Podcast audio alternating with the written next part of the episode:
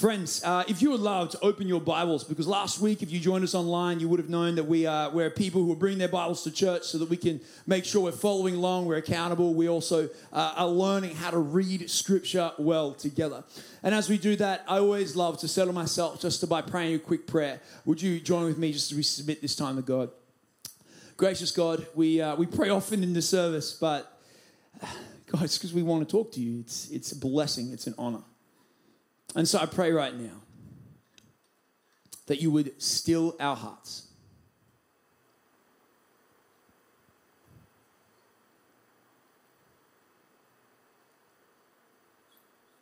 Quiet the noise of our world.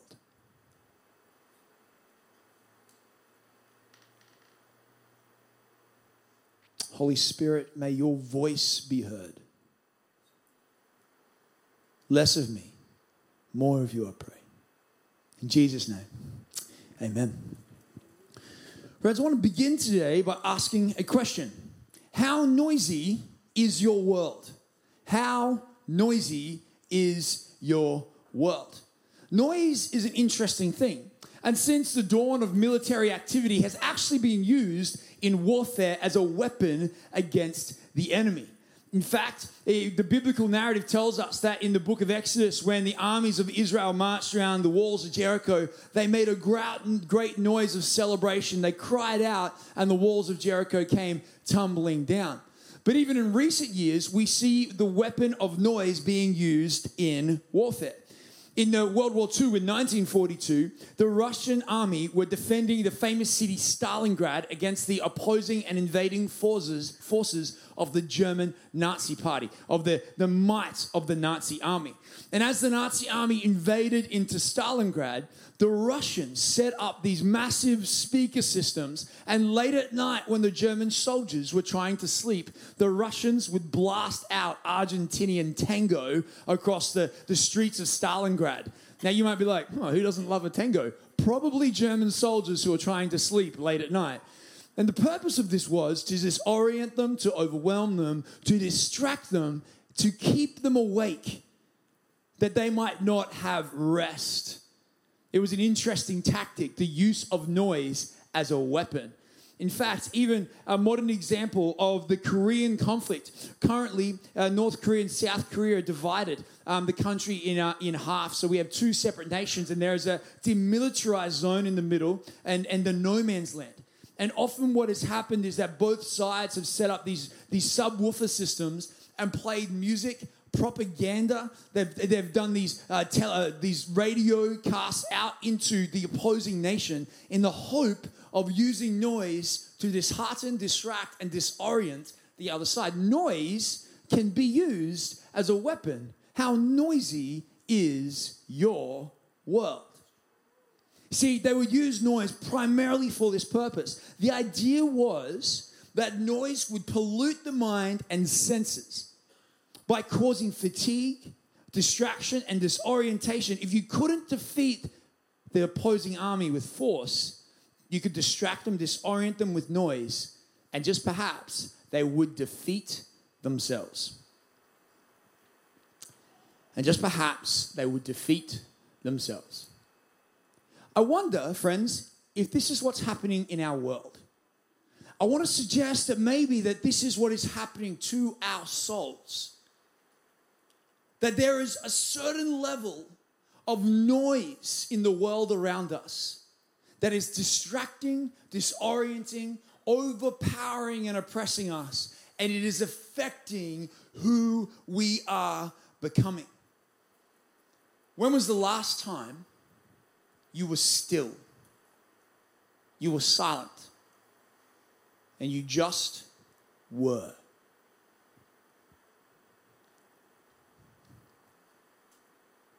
I recognize for some of us, thinking of silence is a scary thing, particularly for those who are extroverted. They're like, oh my goodness, who would I talk to? And sometimes that's exactly the point. Because our world could be so filled with the noise, we end up becoming like that which has our attention.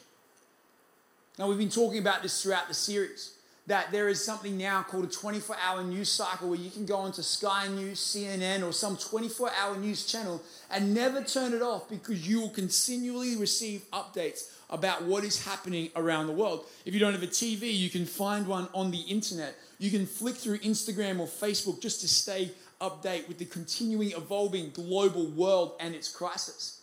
There's, there's a capacity in each and every one of us that if we ever find ourselves alone, someone else is merely a text, phone call, or email away, even if they're on the other side of the world. We are more connected than ever. I wonder, friends, if we are also more distracted than ever. Our world is polluted with a level of noise that should concern us. The world is at the touch of our fingertips. Apparently, even moments where we have had times of solitude and silence, we quickly put noise straight into those moments. It said statistically 80% of men and 69% of women take their phones to the toilet with them. That's a most of us, friends. Now, I'm not pointing the finger at you. I'm guilty of doing this. We take our phones to the toilet. Don't touch my phone. You don't know where that sucker's been. In fact, that person who's holding your phone next to you, don't touch their phone. You don't know where they've been. And this should concern us because as I was sitting there thinking this week, I couldn't come up with one hygienic, socially responsible reason why we're using our phones whilst going to the toilet. This was always meant to be a sacred time of silence and solitude, and now it's filled with updates on American politics. Maybe the world wasn't meant to be that way. Maybe, just maybe, something is wrong. Blaise Pascal, a great Christian thinker, says it like this All of humanity's problems stem from man's inability to sit quietly, or man and woman's ability to sit quietly in a room alone. Now, I don't think this is scriptural, but I think there's some wisdom to it. Blaise Pascal was a Christian thinker who I think offers us a bit of an insight into perhaps what is going on in our souls. If you can't defeat them with force, overwhelm them, oppress them, distract them, disorient them with noise. And maybe they will defeat themselves. When our world is filled with noise, what ends up happening is the volume button on everything around us gets turned up and we listen to the loudest voice. And how often is that voice not God? How noisy is your world? When was the last time there was no music? No iPhone, no technology, no watch to receive emails on, no TV to turn on, and no one else around. It was just you. Henri Nouwen says, without solitude, it is impossible to have a spiritual life. We do not take the spiritual life seriously when we do not take the time to set aside and listen to Him. Friends, there are some of you here today who it's your first time in church and you're thinking, hang on, wait, what? So I come to church and I'm told to go off and be by myself? This is confusing. I think we can all acknowledge that all of our lives are filled with noise. But it's not just external noise. External noise is noise that we hear audibly or, or things we're looking at or seeing that are consuming our time. No matter Christian or non Christian, you would agree that there's not only external noise, friends, but there's internal noise as well. Not just the noise of the radio, but the noise of our hearts. And sometimes when we are alone and everything is turned down, the things we don't want to hear get turned up. And so we escape this just by distracting ourselves. But I believe there's something here for us. You see, we're in a series at the moment called Rhythms. If it's your first time here with us, thank you so much for joining us today. You don't have to believe in Jesus to belong here. We are so encouraged that you came, but we are wildly passionate about this man named Jesus because we believe he wasn't just a man, he was more than a man, he was God himself. And that Jesus lived in such a way where his life seemed to flourish, where he seemed to actually walk in a rhythm that wasn't just surviving every year, but flourishing no matter where he was. And we want to ask the question what does it look like if in 2021 we didn't just survive, but we flourished?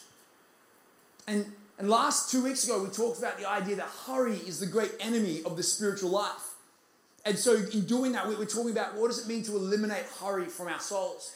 And then on top of that, last week, we spoke about the idea that sometimes things like prayer, going to church, or reading our Bible are seen as religious obligations. And God doesn't want these to be obligations, but duties that He turns into delights, gifts of rhythms of grace that He gives to us that we might become who God always intended us to be. The ancient church and the ancient forefathers and mothers of the church called these rhythms spiritual disciplines. And so today we want to look at one of these disciplines to look at what is the rhythm that might lead us to become someone worth being. And today's rhythm is silence and solitude.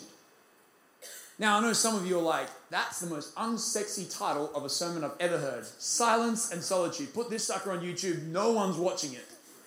Maybe that's the case, but perhaps that in itself says something about the Western soul. How noisy is your world? See, friends, to live the life that Jesus lived, we have to learn to walk the way Jesus walked. And you've got to know this Jesus didn't see silence and solitude as peripheral, but central to his daily rhythm. And it wasn't because he had a lot of time. Jesus was inserted into the midst of political tensions, religious tensions. There were people who were demanding of him. If he went somewhere to be alone, crowds would chase him down. People would knock on his door late at night. The idea of silence and solitude was not because Jesus had time, it's because Jesus learnt to make time for who he was called to be and become. And we read this rhythm in Mark chapter 1, verse 9 to 13. At that time, very early in the ministry of Jesus, the book of Mark is one of the second gospels we find in the New Testament in the Bible, and it kind of tells us about the life and times of Jesus Christ. And says this that at, that at that time, Jesus came from Nazareth in Galilee and was baptized by John in the Jordan. Now, in other Gospels, we know this is John the Baptist, who is the cousin of Jesus. And John has a ministry of baptism where he is offering a ministry of repentance through baptism for all who would wish to turn back to God. Jesus is baptized in this moment to fulfill all righteousness, and something beautiful happens. The Bible tells us that God rips apart the heavens and inserts his voice into the story. Just as Jesus was coming up out of the water, he saw heaven being torn open and the Spirit descending on him like a dove. And a voice came from heaven You are my Son, whom I love. With you I am well pleased. Jesus' ministry starts with a holy convocation and an identifying moment when the Father of heaven and earth shouts down to him, You are my Son, in you I am well pleased. Now, if everyone else had heard this, you would assume the next moment would have been the people of Israel hoisting Jesus on their shoulders. This is God's Son. Let's go to Jerusalem and tell the Romans to suck it. We're going to we're going to take the world. That's not what happens. The next moment we read, at once, not in a couple days, at once the Spirit sent him out into the wilderness. And he was in the wilderness for 40 days, being tempted by Satan. He was with the wild animals, and the angels attended him. At once, Jesus is sent out into solitude. In fact, that word wilderness um, trans- in Greek is actually eremos and can be translated in different ways. And we'll find out it is throughout the book of Mark and other books as well. Eremos is not just about a wilderness in ancient Greek. John Mark Comer points out in his book Ruthless Elimination of Hurry that whenever you see the word eremos in Greek, it can mean the wilderness, which in our mind is, you know, wild and, and thorny and bristles and animals and danger. But actually, the fullness of the word kind of means a desert, a deserted place John Mark Comer says, a desolate place, a solitary place, a lonely place, or indeed his and my favorite, a quiet place. Jesus gets proclaimed the Son of God, and then the Holy Spirit pushes him immediately, not into the crowd and the noise, but into the silence, into a quiet place. Instead of stepping into the fullness of the crowds, Jesus retreats and then there's a confusing moment here where he retreats and he fasts for 40 days. If you've never fasted before, fasting food for 40 days is pretty hard. You don't necessarily feel all that physically strong at the end of a 40 day fast. You're probably a little bit hungry and longing for some carbs. But this is Jesus, and he fasts for 40 days. And at that moment, the Bible tells us he goes toe to toe with the enemy of humanity, the devil himself. And John Mark Comer raises the question why would the hero of our story intentionally isolate himself, weaken himself, and then go toe to toe with the enemy of all creation? But then John Mark Comer makes a point that maybe it's because we misunderstand what fasting, what silence, what solitude actually does. He says, The wilderness isn't the place of weakness. Eremos is not the place of weakness, it's the place of strength. Jesus was led by the Spirit into the Eremos, the wilderness, because it was there and only there that Jesus was at the height of his spiritual powers. It was only after a month and a half of prayer and fasting in the quiet place that he had the capacity to take on the devil himself and walk away unscathed. Now, in that moment, when I was reading this, I'm like, oh, hang on, I'm not sure theologically this is correct. It seems to say that Jesus was deficient and then became uh, better because he did something. Was not Jesus God? You have to recognize in Jesus' nature, he is fully man and fully God. And whilst being fully man, he was accessing the divine, but he lay aside his divine power so that he might live the life man could have lived with the fullness of what's available to us right now in perfection so that he might die the death we should have died. And so in this moment, he feels the fullness of what it means to go into silence and solitude as a man and depend on God. This isn't a moment of weakness, friends. This is a moment of strength. Yet, how often do we see silence and solitude as a moment of retreat, of vulnerability, of danger, of concern, when it seems that this is the place where Jesus, from the overflow of it, took on the forces of darkness?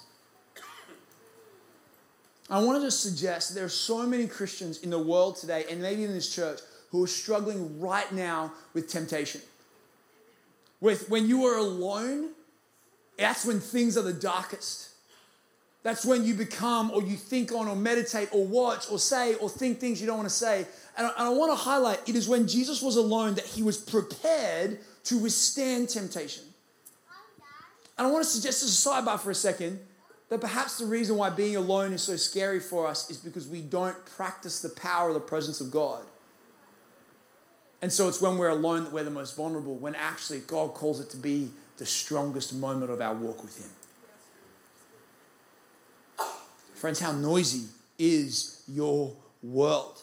Jesus sat in the habit of silence and solitude, not because there was a party of friends and there was all this activity happening there, but it was from this place that he ministered from and to. And we find this rhythm elsewhere as well. It, it says that in, in the next moment, Jesus goes, after having spent time in the desert, he goes and has a full day of ministry.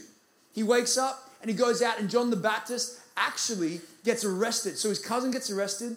He then goes into Jerusalem and, and the surrounding areas of Galilee and, and, the Middle East, and, and he has to cast out demons, he has to heal. There are these moments where the crowd is oppressing and asking him questions. It says the sun goes down, and there are still moments in from one in Mark chapter 1, verse 13 to 34, where he ministers late into the night. After he's retreated, he's then propelled into a deep place of ministry. And so he spent 40 days with God, then he spends a whole day pouring out his life for God. How would you feel at the end of that moment? I'd feel fatigued. I'd feel weary. How would you respond? What would you need? I'd probably want a cold drink and to binge watch some Netflix. How does Jesus respond? In Mark chapter 1, verse 35, it tells us in the very same chapter where he just spent 40 days with, with the Father in heaven, very early in the morning, while it was still dark, Jesus got up, left the house, and went off to our Eremos place, our solitary place where he prayed. Jesus doesn't go, Well, I just spent 40 days with God, so I'm probably tanked up for at least six months, and then I'll come back to God when I'm feeling a little bit weaker. He's like, well, I attended church yesterday morning, so it's Monday. I think I should be good for a week, and then I'll, I'll charge back up when I sit in church next weekend. That's not how he operates.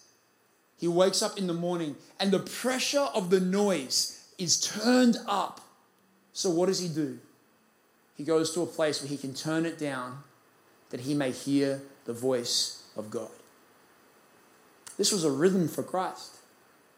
This was a daily practice. Whenever he could, you would find Jesus stepping in to the rhythm of being with and silent with God. See, this was a rhythm of choice for Jesus. We read in, in Luke chapter 5, verse 15 to 16, that there's this moment that the book of Luke tells us very similar. Yet the news about Jesus spread all the more. What happens? the noise of Jesus' ministry increases.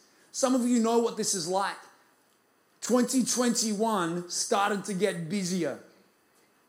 And then the next part, so that the crowds of people came to hear him and be healed of their sickness. We hear that Jesus' demands grow. You, many of you know exactly what it's like to be demanded of. If you're a parent in this room, you know exactly what it feels like to have your time demanded of you. I've got one child, and I'm like, how on earth do people do it with more than one child?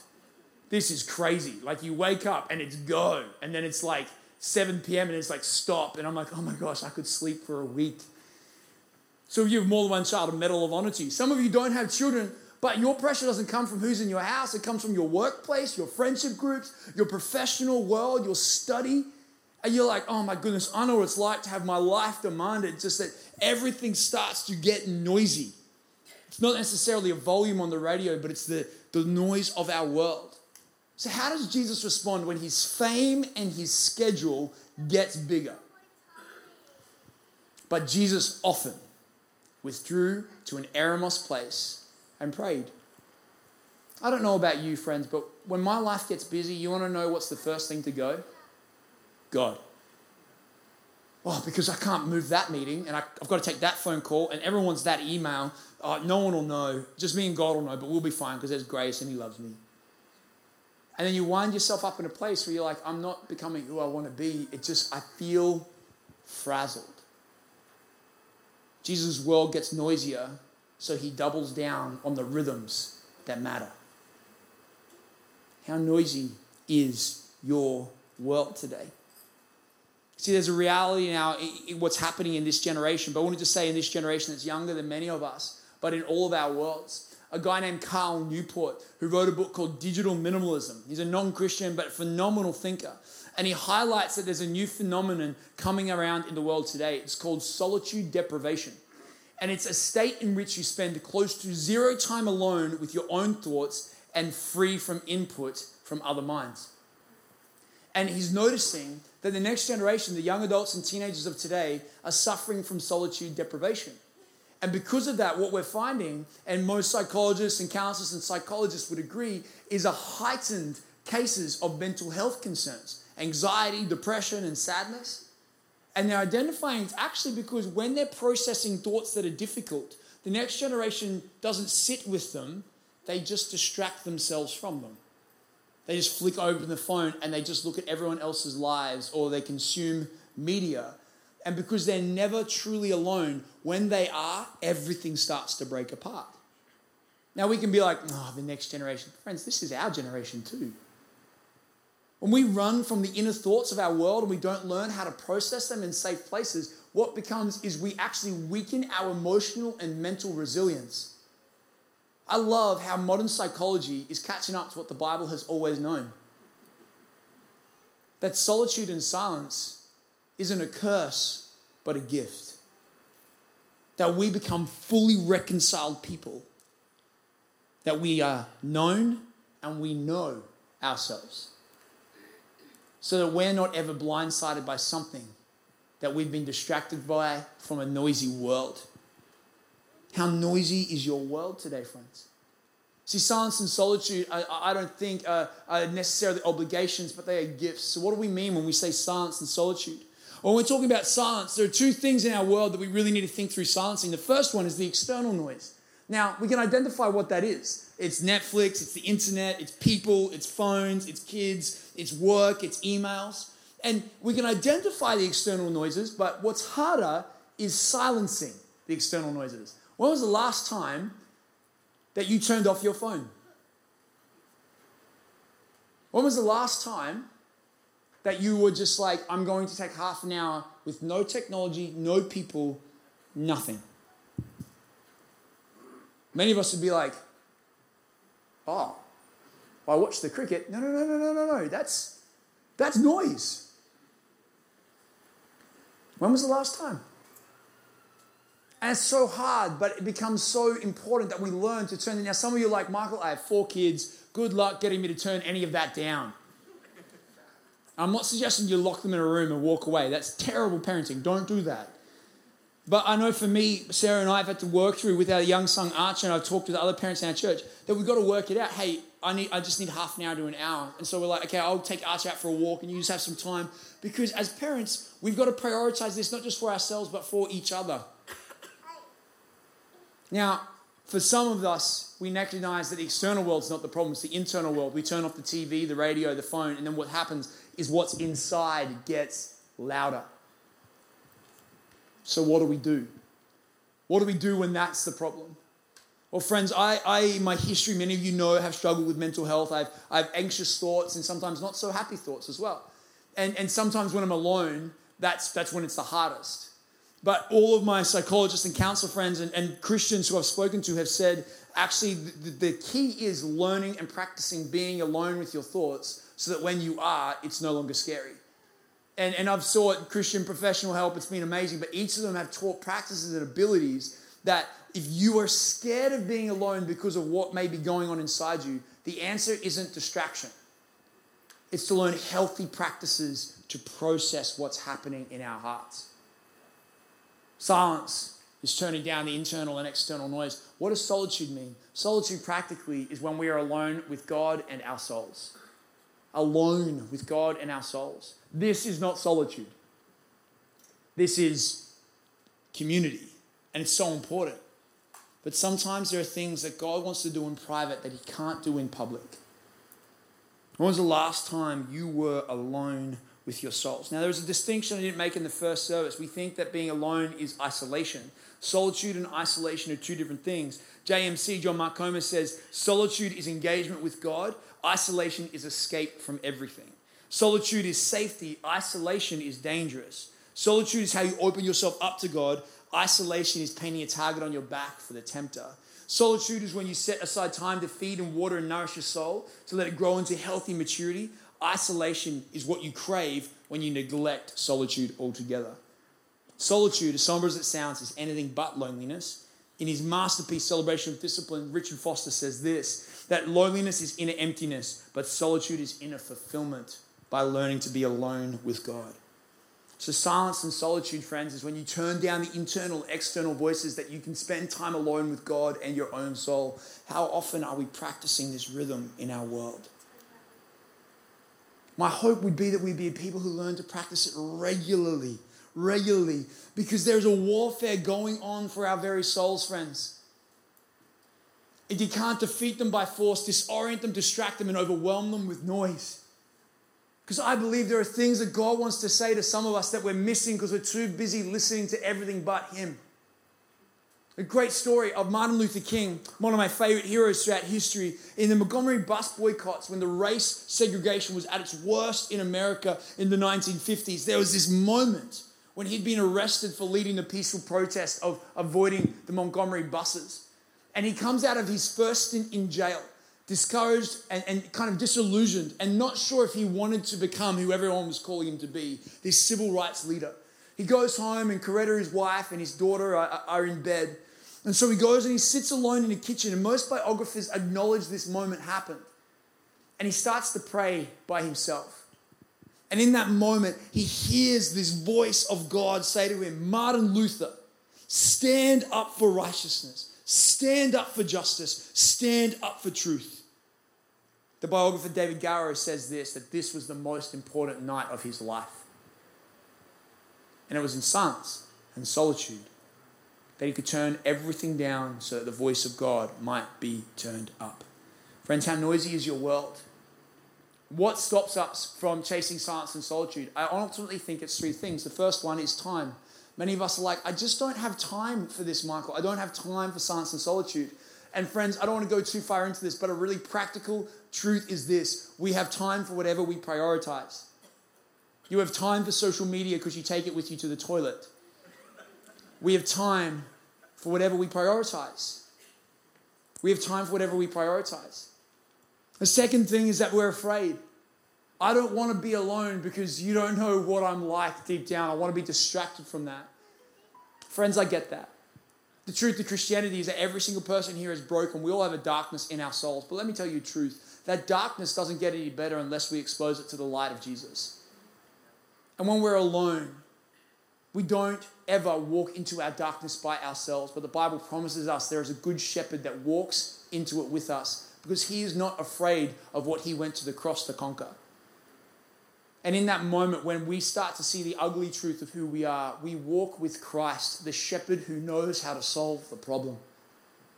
But we can't become like him if we continue to ignore the parts of our souls that are very, very far from him. We can't, we don't have to be afraid when the shepherd is with us. And finally, we don't do this because we're distracted. I find it interesting that when I go to spend time with God, things I usually hate doing become unbelievably attractive. Do you know what I mean? I'm going to go read my Bible, or I could fold the clothes. I hate folding the clothes. And suddenly you're like, I love folding underpants, man. This is the best thing ever. And I realize it's spiritual warfare, friends. The devil doesn't have to come at you with some scary spiritual force if all he has to do is go, look over there. Oh, that's interesting. Distraction is the most powerful tool. And this is why watching paint dry can sometimes be more attractive than worshiping God for five minutes. Because there is power in one and emptiness in the other. Friends, do not be distracted. Be aware of the spiritual warfare that is going on for your souls. This guy named Andrew Sullivan wrote an op ed piece. This is a long quote, but so illustrative of what's going on in the Western church today. He wrote this for the New York Times. He says, Modernity has slowly weakened spirituality by design and accident in favor of commerce. It downplayed silence and mere being in favor of noise and constant action.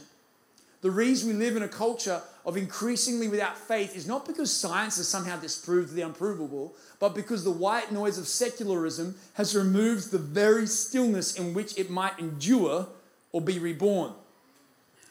This quote's in the ruthless elimination of. If you're like, oh my gosh, this wow.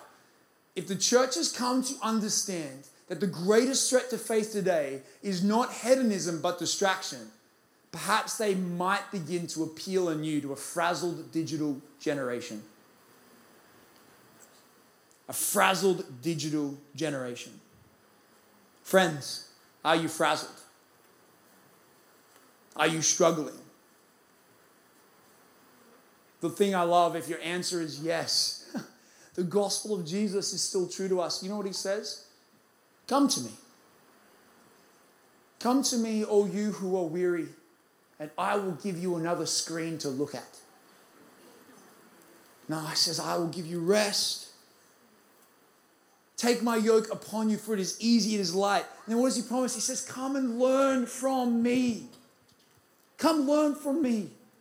The message translation says this Come, let me teach you the unforced rhythms of grace. Too long, we talk about the Bible and prayer and going to church as if it's a religious duty. Friends, it's protection against the world which wants to make us in the likeness of ugly things. When Jesus wants to call us to become who He created us to be. It's the edge of the stage right there. Sorry, almost fell off. That's mental note. so, what do we do? What do we do when we need to realize that if all the enemy has to do when it can't defeat us with force is distract us long enough that we stop noticing the absence of God in our life and we think we're okay, what do we do? We fight back with the spiritual disciplines and rhythms of Jesus. So let's talk about what it looks practically to have silence and solitude in our world. I think there are four things. If you're taking notes, these would be the four things I would encourage to begin practicing would be this. The first thing is this schedule your time with God. Now, when we go, oh, my time with God's all the time, what we're really saying is, I can't be bothered. See, friends, Corrie ten Boom says it like this Make an appointment with God and keep it. My world's too distracting for me to not feel God, put God in my calendar. So I schedule 5 a.m. every morning. I roll out of bed, sometimes not willingly. And I go put myself, do an AeroPress coffee. It's a beautiful form of a coffee. And I go and I sit out on my veranda and I open my word. And friends, sometimes I'm reading the Bible and I gotta tell you, it is not fireworks. I'm like, what the heck is going on here? But here's what I know what I'm doing right then is I'm in a rhythm knowing that if I'm not filling my mind with truth, I'm distracted by lies. So I just sit and go, God, just speak to me here. I schedule it in. And I fill the time. I grab my Bible, which is not a phone, for a very important reason. And I open it and I read. And sometimes I hear the voice of God. Sometimes I fall back asleep. Can I just say that? Is that okay? But it's a rhythm. And then there's moments when, when, when I feel it and, and I actually, I, I then have to, I want to write something in response. Guys, I don't have a great attention span. I've got the attention span of a rock. Uh, rocks don't have attention spans. So if I'm not careful, I'm like, oh, there's a bird. Sometimes my son is with me, and then, you know, Archer's like, dah! And I'm like, yeah, dah! It's amazing. And so I've got to actually discipline myself. So I write stuff down. I write down a verse that stood out to me, or sometimes I'm like, you know, Jesus, nothing grabbed me today. But I write a prayer and I just journal. I just say, guys, what's going on for me in my life? I pray for some of you. I pray for our church. And I write and I write and I write. Why? Because I'm not good enough just to sit there like this. I'm not, I'm not that strong. But I've got to have my attention channeled. And then you know what I do, friends? Sometimes I hear the voice of God. Sometimes I hear Him through His Word, through music. Sometimes I don't. But I guarantee you, every time I do hear God speak, it's not because I've just done this once in a blue moon. It's because it's a practice. It's a practice. And 30 days of rhythm is worth one day of clarity with Jesus. And I recognize that not only do I schedule it, not only do I fill it, not only do I practice it, and this will be my last recommendation for you all. I just give it whatever I have. And sometimes that's two minutes. Sometimes it's all I got before Archer's just going nuts, and he's my 16 month old son, in case you're wondering. Or sometimes it's, you know, I, I, I, woke up late and I'm on my way in the car and I just turn everything off. And I'm like, Jesus, I need you right now. Just come sit with me. Let's talk together. Friends, it's not about, well, how much time is it, Michael, before, you know, I'm good enough? No, no, no, you, got, you the wrong question. Give what you've got. Give what you got. Trust me, it'll be so sweet, it'll get longer. It'll become more constant. My prayer is, friends, that we would be a church that become enraptured with the presence of Jesus. Because here's the truth the world is shouting for our attention, but the Good Shepherd is willing and longing to whisper his affection. Have you heard his voice? So, what we're going to do to finish today is we're just going to finish with some songs. Now, some of you are like, are we going to stand and sing? Because I usually leave during that moment. Is that? My ask is this if you can, if you don't have anything to rush to, would you just wait for us just for a moment? Just for a couple minutes, we're just going to sit together and we're going to try and turn down the noise of the world and turn up the voice of God.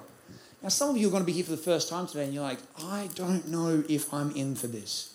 No one's going to know what's going on for you. We're just going to sit. No one's going to ask you and be like, Do you hear anything? That's, we're just going to chill. And for those of you who are like, I don't know how to be still, I want to teach you a practice of being still. This is not solitude, this will just be silence, but a practice of being silent and still that I was taught by my mentor, George Matheson. I want to teach you what it means for someone who has anxious thoughts to still my internal noise. So to do that, I, I just love, I just wonder if you just close your eyes with me. And as we close our eyes and we're just still, and you feel the distraction of, oh, I've got to get the kids, and we've got birthday parties and groceries and, and work tomorrow, and, and that starts to rise up. Just any anxiety, is how I answer it. I, I just I, I just start breathing. And to breathe, I, I say some things. I, I thank God. I say, Thank you, Jesus. And I take a deep breath in. So do this with me. Thank you, Jesus. Deep breath. And I just choose an attribute I want to celebrate. And I say, I say that for your love. And I breathe out. And I do it and I do it and I do it over and over again until the noise starts to quiet down. So thank you, Jesus. For your love.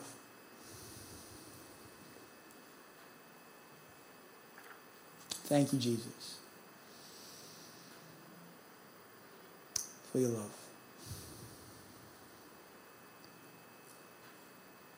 If you want to just continue that breathing, you can. But in this moment, we're just going to be still. And you're going to hear babies cry and kids talk. That's okay. That's fine. This isn't complete silence, but it will be stillness. Father, in the silence, we wait for you. What are you saying? May we know your peace. Be still and know that I am God. Let's do that together.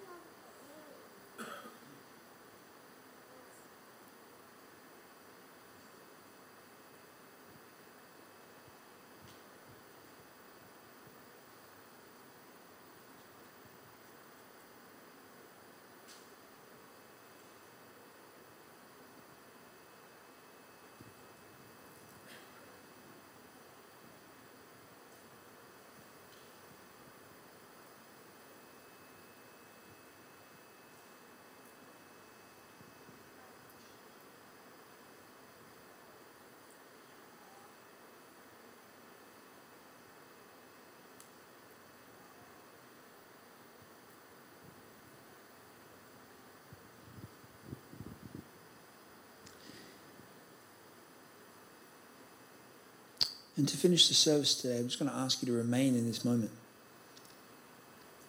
Joshy Cap, a worship leader, is going to just come out and he's going to sing a song, and you don't have to do anything but sit. You can stay with your eyes closed and let these words wash over you. Don't rush from this, don't run from it.